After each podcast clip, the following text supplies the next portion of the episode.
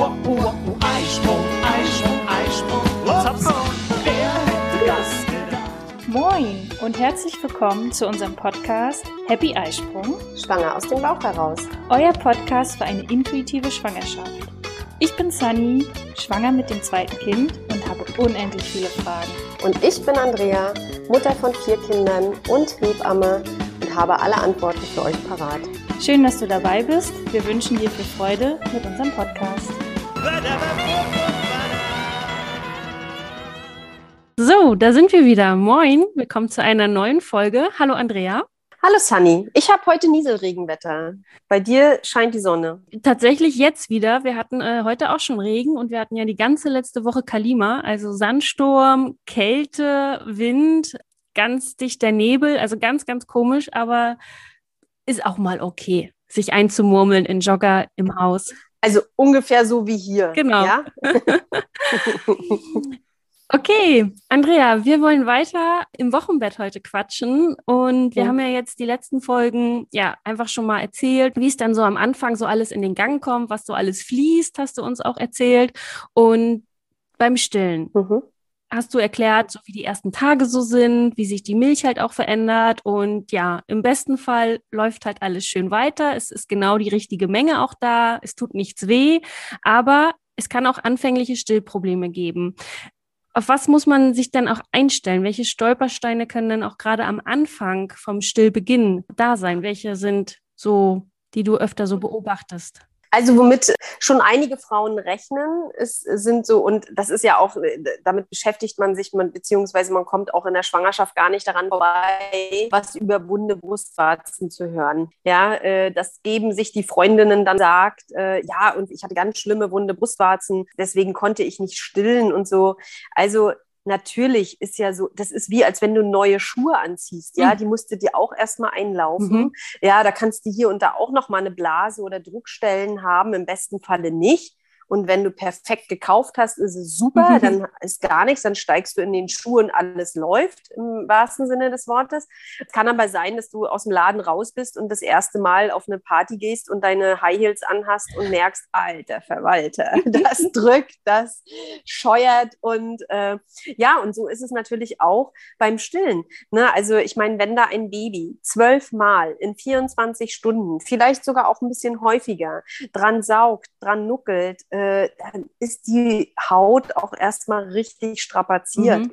Ähm, und ich hatte ja auch schon gesagt, äh, wie kann man das Stillen vorbereiten, Mhm. dass der Körper ja auch viel von alleine schon tut und äh, die Brust und die Haut ja auch schon vorbereitet. Das Problem bei uns heutzutage ist aber, wir benutzen zu viel Duschbad. Der pH-Wert wird immer durcheinander gebracht. Äh, dieser natürliche Schutzfilm, der auf der Brustwarze gebildet wird, wird häufig dann wieder abgewaschen, abgeduscht. Ähm, ne? Mhm. Und das heißt, natürlich haben die Frauen dann am Anfang ein bisschen gereiztere Brustwarzen. Ich persönlich finde immer, solange es nur die ersten fünf Minuten ist, wo es unangenehm ist, wo es ganz schön zwiebelt und wo man mal einmal tief Luft holen muss, ist es für mich in Ordnung, finde ich. Ich weiß nicht, wie du es siehst. Du hast nur auch schon zwei Kinder, hast auch schon zweimal einen Stillbeginn gehabt. Und ich muss auch sagen, das ist auch immer wieder so. Also ich habe das selbst beim vierten Kind äh, gehabt, dass man so gedacht hat, oh ja, stimmt, da war ja noch was. Mhm. Da muss ich mich jetzt erstmal wieder ein bisschen dran gewöhnen, ja. Natürlich beim ersten Kind fällt man erstmal aus, äh, aus allen Wolken, dass man denkt, nee, das ist so unangenehm am Anfang in den ersten drei Tagen. Der erste Tag vielleicht noch nicht, aber der zweite und dritte Tag ist noch recht unangenehm. Und dann muss man den Frauen aber auch den Ausblick geben, es wird dann besser. Wenn die Milch läuft, dann heilen die Brustwarzen, dann ist es nicht mehr so strapazier, äh, Mhm. strapaziert, das Gewebe und die Haut und äh, dann wird es auch schnell gut. Und nach 14 Tagen lachen die meisten ja auch darüber. Mhm. Ja. Ich kann mich noch genau an die Situation erinnern bei Hans, also beim ersten Kind, äh, wie Hans sofort ja die Brustwarze gesucht hat. Und äh, ich dachte, oh ja, das ist ja ganz angenehm. Und du schon so geguckt hast, nee, Sunny, du guckst noch zu freundlich, das ist noch nicht, er saugt noch nicht richtig. ja. Und dann nicht ein paar Sekunden später hat er angefangen und meine Augen wurden groß und ich so, mm, okay. Und dann sagtest du, Ja. jetzt trinkt er richtig. Ja, genau. Also das ist dieses, diese Erlebnisse habe ich ja auch immer im Kreissaal. Mhm. Und äh, ich muss manchmal mal, manchmal lache ich schon innerlich, weil ich immer denke, ach guck mal, jetzt ist sie frisch gebackene Mama. Jetzt, also es ist keine Schadenfreude, aber ich muss das immer so ein bisschen beschmunzeln mhm. ähm, und, und freut sich jetzt auf das Stillen. dann denke ich schon immer, na warte ab, das erste Mal so richtig ansaugen. Genau. Ähm, da, da, ja, also so schön das Stillen ist und ich habe es immer geliebt. Aber mhm. wirklich die ersten drei, vier Tage muss man sich, genau wie man sich durch eine Geburt durchbeißen muss, muss man sich da auch ein bisschen durchbeißen. Und ich finde es ja, wirklich ehrlich gesagt ganz schön schade, wenn Frauen äh, mir erzählen, ja, nee, die Brustwarzen waren zu wund am Anfang und deswegen habe ich nicht weitergestillt. Es gibt mhm. durchaus Frauen, die wirklich ganz, ganz miese Erfahrungen haben und die wirklich äh, ganz, ganz doll kaputte Brustwarzen haben. Ähm, da muss man natürlich mal ganz genau hinschauen, was ist da, ist da ein Keim drin, hat sich da ein Keim rein, ein Hautkeim reingesetzt, ist da eine Entzündung da mhm. ähm, oder ist das, trinkt das Baby nicht richtig, saugt es nicht gut. Ähm, da muss man natürlich auf jeden Fall mal genauer hinschauen. Aber dass die Brustwarzen die ersten drei Tage noch gereizt sind, vielleicht auch ein bisschen rissig, mhm. das ist eigentlich ziemlich normal. Äh, das haben wir ganz, ganz selten, dass Frauen die durchweg sagen, hm, ist alles gut, da tut mhm. es gar nichts unangenehm. Also das hat, hat man eher selten, wirklich. Ne? Worauf man natürlich schon achten sollte, eben das Vorbereiten, nicht so viel mit Duschbutter um die Brustwarzen mhm. herum waschen. Ähm, ich würde tatsächlich auch die ersten Tage auf Stilleinlagen verzichten, weil wenn Milch rausläuft, die Stilleinlagen kleben immer mhm. Oder auf waschbare Stilleinlagen umsteigen. Wir hatten bei der Einkaufsliste auch nochmal gesagt, die Silberhütchen mhm. sind super, die kühlen gleich angenehm und es heilt auch die Haut super gut. Ein bisschen vorsichtiger wäre ich bei diesen Hydrogel-Kompressen, sehe ich immer, dass Frauen die en masse gekauft haben mhm. und den ganzen Tag diese Hydrogel-Kompressen von Multimam drin haben. Und da muss ich sagen, eh nicht zu viel. Also mhm. wenn die Haut so aufgeweicht ist, dann kann die auch verletzlicher sein. Also da eher Luft rankommen lassen. Hinterher, wenn sich schon ein bisschen Milch ausdrücken lässt, schon mal ein bisschen Milch verreiben. Mhm. Und ähm, eben das A und O ist immer viel Luft rankommen lassen auch. Mhm. Ne? Und dann heilt das. Und dann sollte es auch nach anfänglicher Gereiztheit auch schnell wieder weggehen. Ja. Mhm. Und würdest du in den ersten Tagen auch schon eine Salbe benutzen? Also man kann natürlich, es schadet nicht, ne? Gut geschmiert ist halb gewonnen, sagt man immer, ne? ähm, und wenn man da, wenn man das immer schön gut einfettet, das ist auf jeden Fall für manche Frauen eine große Hilfe. Die Frauen finden auch unterschiedliche Strategien. Ne? Also wenn, mhm. sobald die Muttermilch da ist, würde ich auf jeden Fall eher Muttermilch schön nochmal einen Tropfen ausdrücken und schön mhm. verreiben, mhm. antrocknen lassen. Ähm, ich habe auch Frauen erlebt, die gesagt haben, oh, ich mache mir da immer einen Eiswürfel drauf, äh, kurz vorher und hinterher, damit mhm. das ist für mich dann äh, eine, eine gute Lösung. Äh, dann habe ich nicht so Schmerzen und beziehungsweise oder auch beim Andocken nicht solche Schmerzen. Ja, wie gesagt, die meisten benutzen natürlich diese Brustwarzensalben. Ähm, ja, aber wenn man jetzt nicht unbedingt was salben möchte und nicht mhm. unbedingt möchte, dass da Fremdstoffe beim Baby im Mund landen, dann finde ich tatsächlich entweder es gibt so eine Abstandshalte, so eine Brustwarzenschoner vom Medela, wo immer schön Luft dran kommt. Die finde ich auch super für die ersten mhm. Tage und eben ansonsten die Silberhütchen. Und dann bist du echt gut aufgestellt schon. Ne? Also, mhm. wenn es nur die gereizte Haut ist. Ich muss noch mal kurz zu dieser Salbe nachfragen. Wenn man die aber benutzt, ist die aber so hergestellt, dass die dran gelassen werden kann oder muss man denn vor jedem Stillen das immer wieder abwaschen? Nein, du musst das nicht abwaschen. Das ist, das ist Wollfett. Hm. Das können die Kinder natürlich mittrinken und es ist ja auch zum Großteil eingezogen in die Haut. Aber es ist natürlich schon irgendwie ein Fremdstoff mhm. bei den Kindern im Mund, ne, der da eigentlich nicht hingehört. Okay. Aber mhm. man muss es nicht abwaschen. Als Alternative könnte man auch, wenn man mhm. jetzt nicht diese teure Brustwarzensalbe kaufen möchte, auch Kokosfett einfach nehmen. Ne? Das haben wir schon so oft gesagt. Das hilft auch ja. irgendwie. Das ist auch so ein Allheilmittel. Das hilft auch bei so vielen Sachen und vor allem auch bei so leicht entzündlichen Hautirritationen äh, hilft das auf jeden Fall immer ganz wunderbar. Und das kann man da auch gut benutzen. Was kommt nach den Brustwarzen? Na, was mir bei den Brustwarzen vielleicht noch einfällt, es ist nicht immer ein mhm. Problem der Mutter. Es kann eben auch manchmal ein Problem des Kindes sein. Und zwar entweder, dass das Kind falsch saugt oder falsch angelegt ist. Das ist, ne, oder häufig auch diese Irritation, wenn Frauen geben, weil die Kinder einen anderen Saugmechanismus an einer Flasche oder an einem Schnuller haben und dann an der Brust auch sehr stark beißen. Kann mhm. manchmal aber auch eine kleine Blockade im Kiefergelenk sein, wenn die Kinder immer doll den Kiefer aufeinander beißen, also quasi fast wie eine Sperre hier im Kiefer haben. Das kann ein Problem mhm. sein. Und es könnte aber auch ein Problemchen des Kindes sein, dass es ein zu kurzes Zungenbändchen hat. Manchmal ist es auch in der Familie gehäufter. Mm, und da sollte man auf jeden Fall, wenn die Brustwarzen sich nicht nach den ersten drei, vier Tagen erholen, muss man da auf jeden Fall drauf schauen und muss auch mal das Baby untersuchen. Da, äh, aber da kümmern sich dann auch die Hebammen natürlich drum bei den Wochenbettbesuchen. Mhm, da will ich gleich mal einsteigen. Wie war das denn, sag mal, früher? So, ich sag jetzt mal zwei Generationen vor uns. War das so, dass das klassisch durchgeschnitten wurde, das Zungenbändchen? Und wenn ja, warum? Das wird auch heute noch durchgetrennt. Also für mich war die Wahrnehmung so, früher war das so obligatorisch fast, dass das äh, durchgetrennt mhm. wurde. Und heute wird das wirklich nur noch in Einzelfällen gemacht. Auch nicht direkt nach der Geburt, sondern schon erst noch mal ein paar Tage gewartet und dann vom Kinderarzt entschieden. Also wenn es wirklich ein zu kurzes Zungenbändchen ist, und das sieht man ganz genau daran, dass wenn das Baby die Zunge nach vorne über den Unterkiefer legen möchte, und bis da gar nicht kommt oder die Zunge sehr stark einschneidet, dass sie wie so eine kleine Schlangenzunge haben, dann ist das Zungenbändchen eindeutig zu kurz und diese Kinder können einfach nicht vernünftig an der Brust saugen, weil dafür benötigen sie die Zunge. Und die muss dann auch über dem Unterkiefer liegen. Mm, und diese zu kurzen Zungenbändchen, sobald man das diagnostiziert, sollte das möglichst sofort durchtrennt werden, weil die Kinder einfach ganz dolle Probleme haben, vernünftig zu saugen. Mm, und wenn sie natürlich nicht vernünftig saugen können und die Brust nicht entleeren können, haben sie Gewichtsprobleme.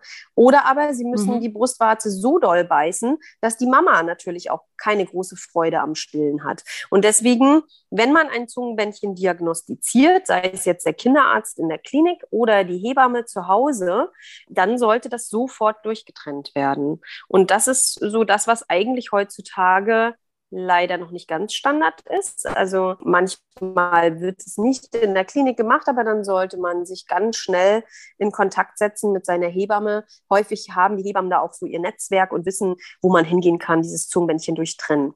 Und ich wüsste eigentlich nicht, ich bin ja nun auch schon ein bisschen älteres Semester, dass wir das äh, äh, ein oder zwei Generationen vorher als Standard gehabt haben. Das kann ich so, nee, das würde ich jetzt so nicht behaupten. Ich hoffe, das beantwortet deine Frage. Ach so, ja, okay, weil du weißt ja, wie viel man auch immer so hört. Und ja. tatsächlich hatte ich dann so, für mich ist so hängen geblieben, dass das früher halt direkt nach der Geburt einfach gemacht wurde, weil das Baby merkt ja, also das tut dem Baby überhaupt nicht weh, das ist ein kleiner, mhm.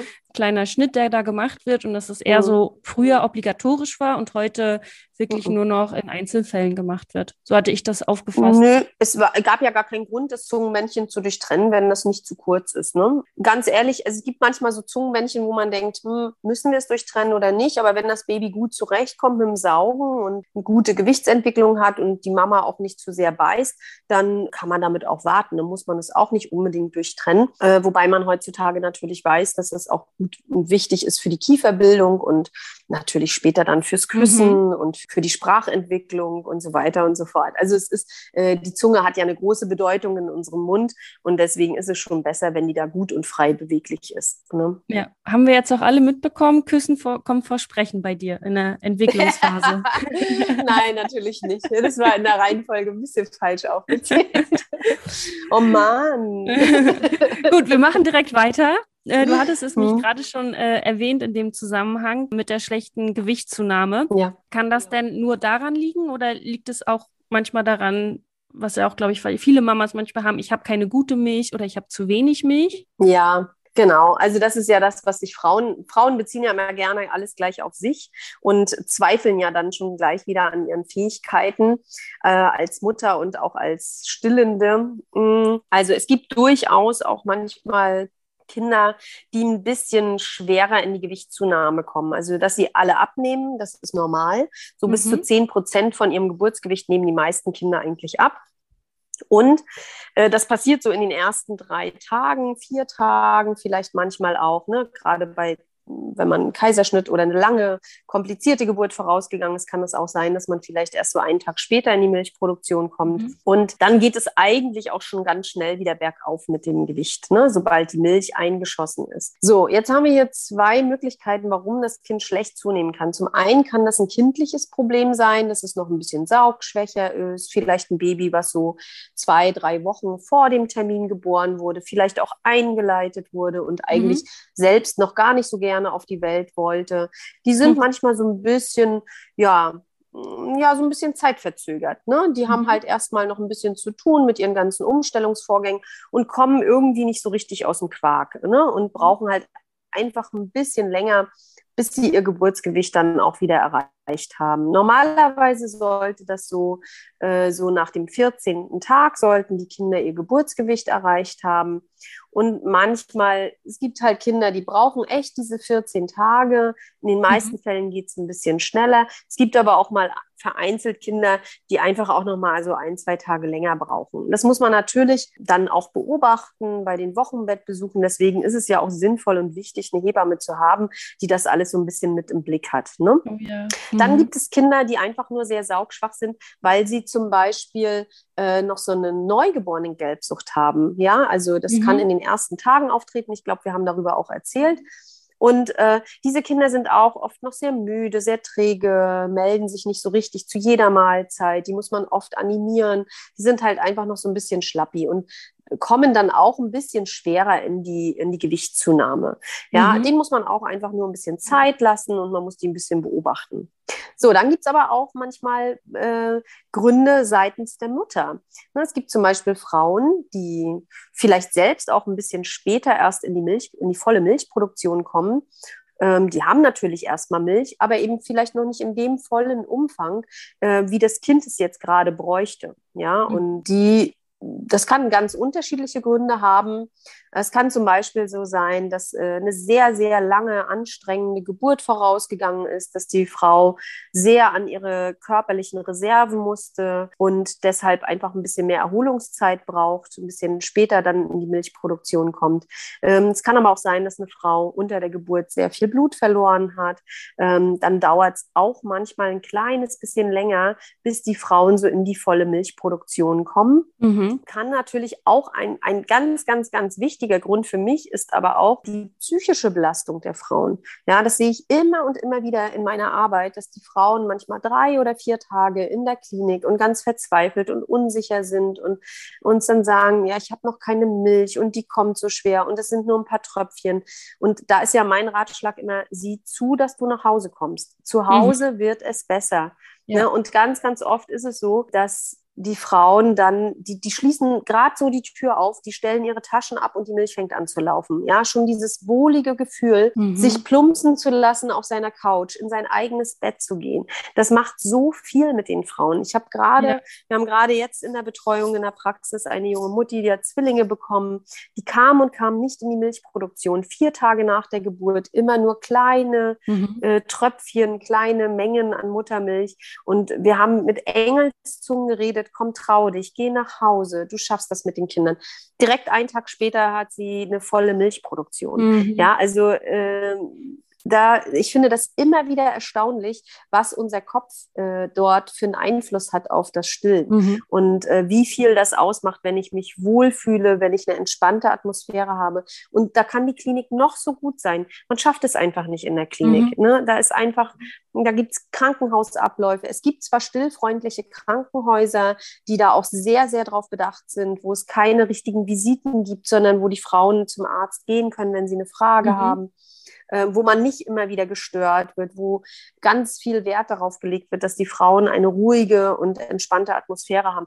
Aber das ist eben nicht der Standard in Gesamtdeutschland. Ja, ja? Mhm. und ähm, das muss man einfach immer wieder sagen. Und da ähm, die meisten Frauen haben eine Hebamme. Ich, was ich auch immer in meinen Vorbereitungskursen sage, bitte meldet euch rechtzeitig, wenn ihr Stillschwierigkeiten habt und nicht erst, wenn ihr nach Hause geht. Mhm. Wenn die meisten Hebammen, die ja vor Ort arbeiten, ähm, da ist ja oft auch eine gute Zusammenarbeit mit den Kliniken und die können auch noch mal ein paar beratende Worte sagen oder äh, die können äh, auch noch mal in die Klinik kommen und können vielleicht noch mal ein bisschen unterstützen Unterstützung geben. Mhm. Ja, also ähm, lieber, wenn man merkt, am ersten Tag nach der Geburt, es läuft noch nicht gut oder da gibt es Schwierigkeiten, äh, dann lieber die Hebamme kontaktieren und gleich mal ein paar Dinge besprechen mhm. äh, und nicht erst warten, bis man aus der Klinik nach Hause kommt. Also das ist immer ich wünsche mir das immer von den Frauen, dass wenn sie Schwierigkeiten haben, mir lieber gleich Bescheid ja. geben, ähm, und nicht erst, äh, ja, heute bin ich nach Hause gekommen und ich habe totale Probleme und äh, komme am besten noch gleich vorbei. Das können die meisten Hebammen auch nicht leisten. Also man kriegt das irgendwie dann hin, aber es ist dann schon ein bisschen schwieriger. Oder vielleicht brauchen die Frauen auch noch ein bisschen Hilfsmittel, Stillhilfsmittel, bei zu wenig Milch zum Beispiel, um das Ganze noch wieder anzuregen, mhm. äh, dann wäre es ja auch gut, wenn die Hebamme vorbereitet ist und schon mal alles organisieren kann, dass die Frau dann zu Hause keine Umstände mehr mhm. hat. Ja. Gehört dann da auch zu, dass du Malzbier besorgst? Ich habe mal gehört, das soll die Muttermilch auch anregen. äh, nee, Malzbier besorge ich nicht. Nee, da kann man zum Beispiel eher so, also was wir, womit wir die Frauen dann natürlich immer ausstatten, ist natürlich auch eine Milchpumpe, um die Milch noch ein bisschen anzuregen. Oder ähm, es gibt hier diese Boxhornkleekapseln, die man machen, äh, nehmen kann, dass die Milchproduktion mhm. ein bisschen gesteigert wird. Ne? Aber bei ganz, ganz vielen Frauen, die brauchen das gar nicht, wenn sie zu Hause sind, weil sie eben aufgrund dieses, dieser Entspannung dann mit einmal die Milch läuft. Ja, mhm. genau. Aber sag doch nochmal, stimmt das mit dem Malzbier oder nicht? Mhm. Ich habe das nie ausprobiert. Also Malzbier ist insofern gut, weil es viele Kalorien hat, ja. Mhm. Weißt, wie es ist am Anfang nach der Geburt. Man hat nicht so viel Appetit. Die Frauen, äh, es ist alles so neu und so aufregend. Die haben einfach nicht so wirklich Appetit und essen manchmal mhm. nicht richtig oder vergessen das Essen. Und wenn du da nicht einen Partner an deiner Seite hast, der sagt, komm, ich habe dir jetzt hier mal was zu essen fertig gemacht, probier mal und ne, isst jetzt mal was oder ich habe dir einen kleinen Smoothie fertig gemacht, äh, ob jetzt mit Plazenta oder nicht, ist egal. äh, aber aber wenn du da nicht jemanden immer hinter dir hast, der auch sagt, komm, jetzt iss mal was oder jetzt trink mal was, die Frauen vergessen mhm. das. Die sind so in ihrem, ich muss hier alles perfekt machen mit dem Baby und hier lastet jetzt äh, so viel Druck auf meinen Schultern. Die sind so gefangen noch in ihrer neuen Rolle, äh, dass sie oft äh, noch nicht so wirklich Appetit haben. Und äh, das kommt mhm. aber nachher. Und Malzbier hat halt den Charme, dass es sehr viele Kalorien hat. Und wenn du in den ersten Tagen dann mhm. einfach immer mal ein Malzbier trinkst, dann kann die Milchproduktion ähm, gut in Gang kommen. Wobei, also ich bin durch vier Stillzeiten ohne Malzbier gekommen. Ich mag es einfach nicht. Also ich habe es noch nie getrunken. Ja. Ne? Geht ja. mir genauso. ja, genau. Weil wenn wir bei der wenigen oder schlechteren Gewichtszunahme sind, kann es aber auch mal daran mhm. liegen, dass eine Frau viel zu viel Milch hat. Die ersten Tage, wenn das Kolostrum da ist, dann klappt noch alles gut. Dann nimmt das Baby vielleicht gut zu oder kommt so langsam wieder in den Start. Und dann mhm. einen Schuss und dann haben die Frauen so viel Milch und damit einmal nimmt das Kind nicht mehr zu. Ja, das haben wir auch häufig mal. Ja, und bei zu viel Milch ist nämlich das Problem, dass die Kinder dann häufig äh, nur die erste dünne Milch trinken und manchmal dann schon einschlafen, weil sie voll sind und weil sie satt sind und kommen aber nicht mehr an mhm. diese richtig fette Hintermilch. Und da muss man dann einfach das, äh, die, das Stillsystem umstellen, äh, dass man den Frauen dann sagt, komm, lass mal vorher ein bisschen Milch rauslaufen oder entleere das mal ein bisschen von Hand und leg das Baby ein bisschen länger auf einer Seite an, damit es mehr an die fette Hintermilch kommt kommt. Ne? Und dann geht es dann auch wieder seinen Gang, dann nehmen die Kinder auch wieder gut zu. Aber ist ja klar, wenn du nur mhm. den ganzen Tag Wasser trinkst ähm, oder Tee, ja. dann äh, wirst du auch das Gewicht verlieren und nicht unbedingt zunehmen. Ne? Und äh, da mhm. muss man die Frauen einfach nur an die Hand nehmen und äh, sie da ein bisschen begleiten. Aber dafür, wie gesagt, gibt es ja die Wochenbettbesuche von den Hebammen. Ne? Das hat ja alles seine Daseinsberechtigung und äh, die beobachten mhm. das dann auch so lange, bis die Frauen nachher zum Kinderarzt gehen. Wobei, äh, ich muss sagen, du hattest das gar nicht so doll. Mhm. Das ist immer der Vorteil, wenn man äh, nach Hause geht. Mhm. Also es ist tatsächlich so, dass die Frauen, die nach der Geburt gleich nach Hause gehen oder schon zu Hause sind, weil sie dort ihr Kind bekommen haben, und die haben meistens nicht diese heftigen Milcheinschüsse. Warum nicht? Weil ihnen niemand reinredet, weil mhm. sie einfach so wie das Baby Signale gibt, sie das Kind auch anlegen. Ja, und die Frauen, wenn die eben zu Hause da immer schön auf die Signale ihres Kindes hören und nicht sich so reinreden lassen oder ne, dann nicht irgendwie der Kommentar kommt, ja, ist doch gerade eine halbe Stunde her, Sie können doch jetzt mhm. nicht schon wieder stillen. Äh, da denkt eine Frau, die zu Hause ist mit ihrem Baby, die denkt da gar nicht drüber nach, die macht es einfach, weil die liegt da eh im Bett rum und die hat ihr Baby da neben sich liegen. Und warum denn nicht stillen, wenn es dem Kind doch gut tut? Mhm. Und dadurch, dass dann immer so schön regelmäßig die Brust entleert wird und Mutter und Kind sich über die ersten Tage dann so gut und schnell aufeinander einstimmen, haben die Frauen oft nicht diesen heftigen Milcheinschuss, wie das Frauen haben, wenn die aus der Klinik nach Hause kommen. Das beobachte ich auch seit Jahren und das kann das Personal in der Klinik immer gar nicht verstehen, wenn ich immer sage, zu Hause haben die Frauen diese Probleme mhm. nicht. Da ist das besser, da läuft das ruhiger ab, da äh, ist doch ganz klar, da kommt einmal am Tag die Hebamme, da wird alles besprochen, mhm. wie es die nächsten 24 Stunden zu laufen hat. Eventuell justiert man noch mal ein bisschen nach ja. am Telefon oder in einem zweiten Termin und dann war es das. Mhm. Aber da kommt nicht von der Putzfrau bis zum Kinderarzt oder wer auch noch immer da rumläuft, ähm, kommt nicht jeder rein und stresst die Frau mit anderen, mit neuen Informationen. Das hat ganz, ganz viel wert, finde ich. Ne? Mhm. Also das ist auf jeden Fall sehr, sehr, sehr stillförderlich. Ne? Mhm. Ja. Und was kann man dagegen aber machen, wenn man jetzt einen zu starken Milcheinschuss hat? Genau, also bei einem zu starken Milcheinschuss ist es natürlich so, dass man erstmal viel, viel zu Milch, äh, also viel zu viel Milch hat oder Milch, die nicht ablaufen kann. Manchmal kommt so ein Milcheinschuss beziehungsweise so ein Milchstau, der daraus entstehen kann, kommt manchmal auch daher, dass die Milch nicht richtig ablaufen kann. Dann haben die Frauen ganz, ganz viel Milch in der Brust und die kann einfach nicht rauslaufen und äh, das Baby schafft es nicht zu entleeren. Und das ist häufig bei Frauen, die zu gestresst sind im Krankenhaus oder vielleicht auch zu Hause. Wenn man das zu Hause nicht gut organisiert hat und da gleich ne, schon am nächsten Tag, über den nächsten Tag der ganze Besuch kommt, dann ist das natürlich auch mhm. nicht so optimal. Dann stresst das die Frauen auch. Aber Stress sorgt dafür, dass Oxytocin nicht ausgeschüttet wird. Und wenn Oxytocin nicht ausgeschüttet wird, kann die Brust sich einfach nicht entleeren. Dann werden die Mus wird die Muskulatur nicht angesteuert und dann werden die Milchkanäle nicht äh, in, in ihre volle Funktion kommen. Und äh, dann können die einfach, äh, kann die Brust nicht entleert werden. Ja, und da kann die Pumpe noch so sehr äh, ziehen und da kann das Baby noch so sehr ziehen. Da funktioniert dann gar nichts. Da kann man nur den Druck bei der Mutter rausnehmen, vielleicht mal ein bisschen für Entspannung sorgen, eine schöne Nackenmassage oder mal ein Wärmekissen auf die Schultern, Wärme um die Brust herum, am besten feuchte Wärme mhm. und dann läuft die okay. Milch. Ja, und mhm. ähm, dann kann man hinterher ein bisschen kühlen, damit die Milch nicht so stark wieder nachgebildet wird oder mal den BH schön straff binden oder ein bisschen engeren BH anziehen und äh, dann reguliert sich die Milch eigentlich in den nächsten zwei bis drei Tagen. Man kann, mhm. man kann regulierend vielleicht ein bisschen Pfefferminztee trinken oder ein paar Salbeibonbons mhm. lutschen, dass die Milch so ein bisschen gedrosselt wird. Hm, aber ansonsten empfehle ich den Frauen immer, ein bisschen von Hand zu entleeren, oder mal unter der Dusche ein bisschen ausstreichen oder mhm. eben äh, schön kühlen, dass es wieder hochgebunden wird. Ne? Ja, manchmal kann tatsächlich auch mal einmal abpumpen sinnvoll sein, aber da sollte man sehr vorsichtig mit sein, weil äh, dann ja auch immer wieder Milch nachgebildet wird. Mhm. Und sag mal, ist so ein Milchstau quasi die, der Vorbote vom Milchfieber oder was ist dieses Milchfieber? Also ein Milchstau ist nicht selten, dass der auch mit Fieber und Schüttelfrost hm. einhergeht. Okay. Äh, da sind auch häufig rote, feste Stellen auf der Brust. Mhm.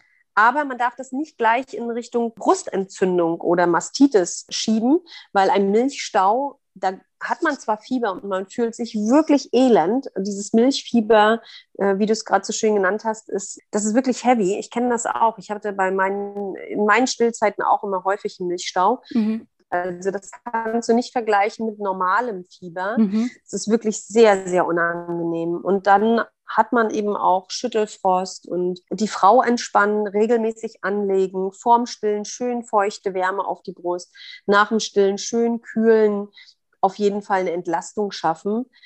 Was man sonst noch machen kann. Da haben die Hebammen aber auch immer so unterschiedliche Tipps und Tricks. Mhm. Man kann Weiß, Weißkohlblätter auflegen auf die geröteten Stellen. Das funktioniert wirklich ganz hervorragend. Man könnte aber auch äh, Quarkumschläge machen. Mhm. Also da hat so jede Hebamme so ein bisschen ihrs. Ne? Mhm. Aber das aller, aller, aller Wichtigste, finde ich, bei einem Milchstau ist Ruhe, Ruhe, Ruhe. Da hat kein Besuch dazustehen. Da darf keiner nerven, da darf keiner stressen, da darf keiner sauer sein, wenn da mal ein Termin abgesagt wird oder so. Mhm. Das, äh, da braucht die Frau, muss da einfach wieder in ihre Kraft kommen und muss gucken, dass es ihr dann wieder gut geht. Mhm. Aber man kann weiter stillen. Auf jeden Fall, unbedingt. Also da auf gar keinen Fall aufhören. Man sollte auch nie in einem Milchstau, äh, selbst wenn der Frust jetzt bei der Frau so groß ist, dass sie sagt, nee, auf so einen Bock, da habe ich jetzt gar keinen Bock mehr drauf, nie in einem Milchstau Mhm. abstillen. Also besser erst das Ganze überstehen, dann sieht die Welt nämlich meistens auch schon gleich wieder ganz anders aus. Wenn man sich dann, wenn man dann wirklich noch abstillen will, kann man das immer noch tun, aber nicht in einem Milchstau abstillen. Das ist das Schlechteste, Mhm. was man machen kann. Ja.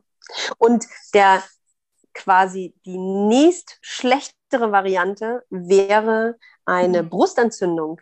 Eine Brustentzündung ist recht Okay. selten tatsächlich. Ähm, das ja, da kann einfach ein Keim in der Brust sein, aber das, damit haben die Frauen eher nicht am Anfang die Probleme. Das kann etwas sein, was einem vielleicht später in der Stillzeit nochmal über den Weg läuft. Ähm, aber insgesamt, wenn, dann sind es meistens Milchstaus und keine Brustentzündung. Bei einer Brustentzündung ist die gesamte Brust knallerot, wie dein schlimmster Sonnenbrand. Und da muss man auch ein Antibiotikum nehmen. Ah, okay. Aber das sagtest du ja, das ist eher selten. Das ist absolut Mhm. selten. Ja, das ist wirklich absolut selten. Muss. Die ganzen Schlechtigkeiten mit der Brust. Ich habe gerade heute, heute zu einer Frau gesagt, die auch, äh, ich war zum Hausbesuch und bin gerade von da gekommen. Und die sagte auch, ja, sie hatte nämlich letztes Wochenende einen Milchstau und sagte, oh nee. Also sie hat mich in der Nacht einer gefragt, ich, ich wollte aufhören, ich wollte aufhören. Ich sage, ja, und wenn der nächste Morgen dann da ist und man sein Baby anguckt, dann ist alles wieder gut. Ich Mhm. sage, ja. Ich sage immer, Lust und Frust mit der Brust. ne? Es gibt, es gibt tolle Zeiten beim Stillen und es gibt halt auch Zeiten, wo man sich da mal ein bisschen durchboxen muss. Ja, ich kenne das auch von meinen Stillzeiten. Es gab Momente, wo ich gedacht habe, nee, ich Mhm. höre auf. Das hab ich, da habe ich gar keine Mhm. Lust mehr drauf. Das weiß ich nicht, ob dir das auch mal so ging. Nee, tatsächlich. Nee. Nee? Also, wie du das gerade auch nochmal beschrieben hast mit diesem Stress, äh, warum halt dieser Milchstau vor allen Dingen auch entsteht, habe ich tatsächlich bei beiden, hat es mich da echt gut erwischt, dass ich kaum Stress hatte. Ich habe wirklich an deine Worte mich immer orientiert. Genieß dein Wochenbett, Sani. Die ersten Tagen, Wochen sind so, so, so wichtig. Und wenn sich das nachher alles eingespielt hat, dann kannst du wieder los. Ich Mhm. weiß, du hast Hummeln im Popo, Sani, dann kannst du auch los. Aber die ersten Tage und Wochen sind sehr wichtig. Ja, und wie ich das schon beim Sport immer gemacht habe, halte ich mich an meine Trainerin. Und das wäre jetzt auch nochmal meine persönliche Empfehlung. Ich weiß ja, dass du bei deinen Kindern ja auch relativ schnell wieder in Arbeit warst, Ja. zumindest stundenweise als Hebamme. Das hatten wir ja schon in einer anderen Folge auch erzählt. Genau, aber wenn man wirklich sein Wochenbett die Gelegenheit hat oder es auch so mit seinem Partner entschieden hat, hey, die ersten acht Wochen ist wirklich Fokus, Mama und Baby und alles drumherum kann man schon vororganisieren, dass wirklich gar kein zusätzlicher Stress aufkommt, sondern man sich erstmal mit dieser großen neuen Aufgabe Mhm. ähm, erstmal langsam rantasten kann, dann ist es wirklich auch meine persönliche Empfehlung, genießen und auch verwöhnen lassen. Ja. Ja. ja, und du weißt ja, ne, der Schuster hat die schlechtesten Leisten und deswegen hat es mich immer ziemlich hart niedergerafft. Also ich glaube, in meiner ersten Stillzeit hatte ich sechs Milchstaus. Sechs. wow. Ja. Okay. Aber meistens ist nur der erste schlimm. Mhm. Bei den nächsten weißt du schon, ah, alles klar, okay, die Brust tut weh, ich muss mal einen Gang zurückschalten. Ne? Das ist ja das Schöne an unserem Körper. Er gibt ja ganz, ganz, Mhm. ganz klare Signale. Ne? Du merkst eigentlich sofort, es kommt nicht aus dem heiteren Himmel, sondern du merkst eigentlich schon, oh, heute ist die Brust aber ein bisschen berührungsempfindlich, die ist ein bisschen Mhm. unangenehmer, da sollte ich jetzt mal, mal ein bisschen nachgucken. Ne? Und dann nicht erst noch schön weiterracken, sondern Ja. dann auch wirklich äh, mal einen Gang zurückschalten und ähm, schauen, dass man doch mal vielleicht den einen oder anderen Termin verschiebt oder den Mhm. einen oder anderen Besuch umbestellt und äh, sich da ein bisschen zurücknimmt, auf jeden Fall. Ja. Mhm. Aber auch die übersteht man und trotzdem kann das Stillen dann schön sein. Es sind ja, wenn man einen Milchstau hat, dann sind es ja maximal 48 Stunden, wo man niederliegt und äh, danach ist ja dann auch wieder gut und dann wird es ja auch wieder schön mit dem Stillen. Also ich habe meine Stillzeiten auch immer sehr, sehr genossen. Ich fand sie immer toll. Ja. Trotz Problemchen mal hier und da. Und ich habe auf jeden Fall gerade spontan entschieden, dass wir diese Folge noch umbenennen. Na, In wie war dein Spruch gerade mit der Frust und Brust? Lust und Frust mit der Brust. Genau, das ist doch ein schöner Titel. genau. Sehr schön. Dann haben wir es, oder, Sunny? Mehr fällt mir jetzt erstmal nicht ein. Genau, wir wollen ja auch hier gar keine, keine Angst äh, irgendwie schüren, sondern in, in den meisten Fällen, das hast du ja auch in den letzten Folgen gesagt, funktioniert das eigentlich alles immer ganz gut. Wartet noch, bis ihr zu Hause seid, ein, zwei Tage und dann kann man noch mal weiter gucken. Aber ich glaube, äh, das haben jetzt mittlerweile alle verstanden. Geht nach Hause. Ja, auf jeden Fall. Gut, und dann war es das aber erstmal für heute mit Lust und Frust an der Brust. ciao, ciao. Ahoi. Wir freuen uns, dass du auch heute zugehört hast. Wir hoffen, du konntest auch aus dieser Folge interessante Impulse mitnehmen. Gib uns gerne Feedback oder stelle uns weitere Fragen an. Frage at happy-eisprung.de oder schau gerne auch in unserer Facebook-Gruppe vorbei. Die heißt Schwangerschaft, natürlich gesund, glücklich wir. Bis zur nächsten Folge, wenn es wieder heißt Happy Eisprung. Schwanger aus dem Bauch heraus. Ahoi!